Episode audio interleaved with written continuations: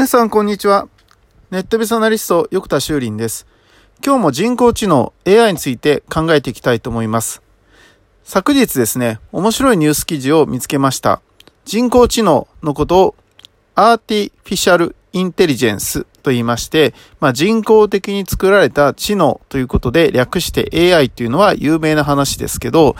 人工知能という言い方ではなくて、人工生命という言葉について書かれている記事を見つけたんですね。で、これは、まあ、あの、生命をどのように人工的に作るかっていうことについての、まあ、会議だったわけなんですが、まあ、これは、あの、過去のですね、えー、ポッドキャストの方でも喋ってるんですけど、まあ、人間においてはですね、クローン人間を作るっていうことが一時話題になりまして、でそれは倫理的にどうなのっていうことで、えー、人間のクローンを作るってことに関して、まあ、世界のある会議なんでしょうか。で、禁止されたっていうことが、えー、懐かしいニュースね、クローンの羊とか、そういうのが出てくる中で、クローンの人間っていうのがあって、でもそれってもしかしたらもう北朝鮮とかですね、一部の国ではもしかしたら作ってる可能性あるよね、みたいなことを話したことあるんですけど、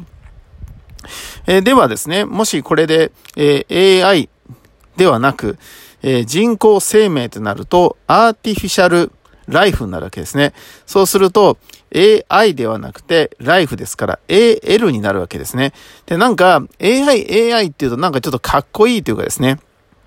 なんかそういう先入観というか、えー、イメージがブランディングというかですね、えー、ついてしまいましたけど、なんか AL って言ってしまうと、なんかちょっといまいちな感じがしますよね。だからこの言葉が持つイメージってすごい重要だなっていうことを、なんかこれで改めて感じたりしたんですけど、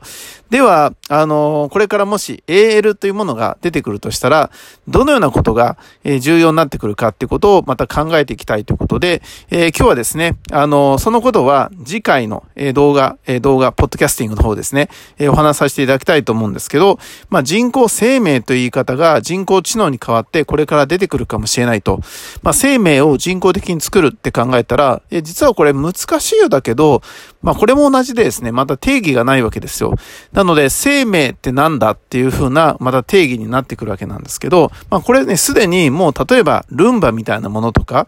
例えば、えー、僕がよく、えー、紹介してる、えー、ロボホンみたいなものは、じゃあ人工的に作られた生命ではないかというと、生命、じゃないかなと思うんですね。じゃあ生命の定義って何かっていうことが、まあ、今後課題になってくるかなと思うんですけど、またその辺はですね、えー、次回の音声の方でお話ししたいと思います。えー、今日は、えー、アーティフィシャルライフがいまいちだよねっていうことで終わりたいと思います。ネットビスアナリスト横田修林でした。ありがとうございました。